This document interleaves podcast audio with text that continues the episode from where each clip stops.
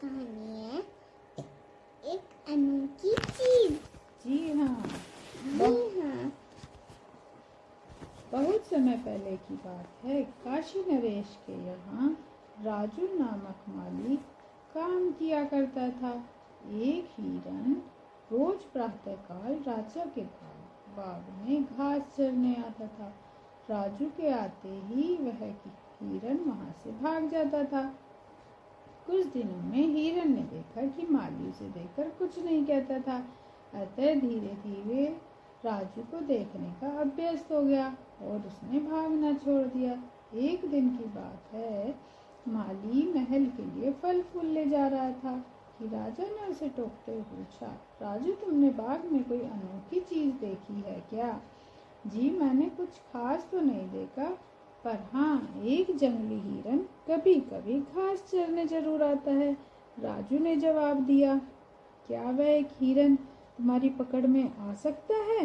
राजा ने पूछा, अवश्य महाराज, यदि थोड़ा सा शहद मिल जाए तो मैं उस हिरन को महल में भी ला सकता हूँ। राजू ने विनम्रता से कहा। राजा ने मंत्री को तुरंत आदेश दिया कि राजू को शहद दे दिया जाए। राजू ने उस स्थान की घास पर शहद लगा दिया, जहाँ हिरन रोज घास चरने आता था। थोड़ी ही देर में हिरन आ गया और घास चरने लगा।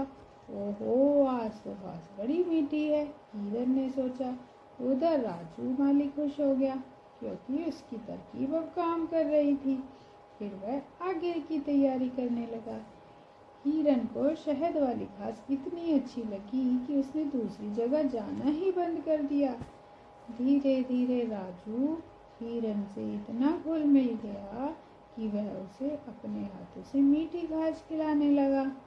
एक दिन इस तरह हिरन को मीठी घास खिलाता हुआ राजू महल के अंदर आ, ले आया। हिरन बेचारा सीधा साधा था। महल के अंदर पहुँचते ही राजू ने दरवाज़ा बंद कर दिया।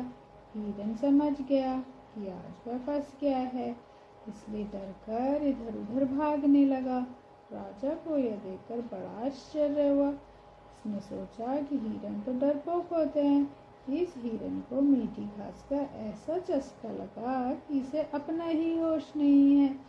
राजा हिरन से बोला, संसार में जीव के स्वाद के प्रति आसक्ति से बुरी दूसरी कोई चीज़ नहीं। तुमने आज हमें यह अनोखी सीख दी है। जाओ तुम जहाँ जाना चाहते हो, जा सकते हो। अब तुम आज़ाद हो। इतना कहकर राजा ने हिरन को आज़ाद कर दिया। से क्या शिक्षा मिली? स्वादिष्ट व्यंजनों का लोभ। श्रवण कर पाना सरल नहीं होता।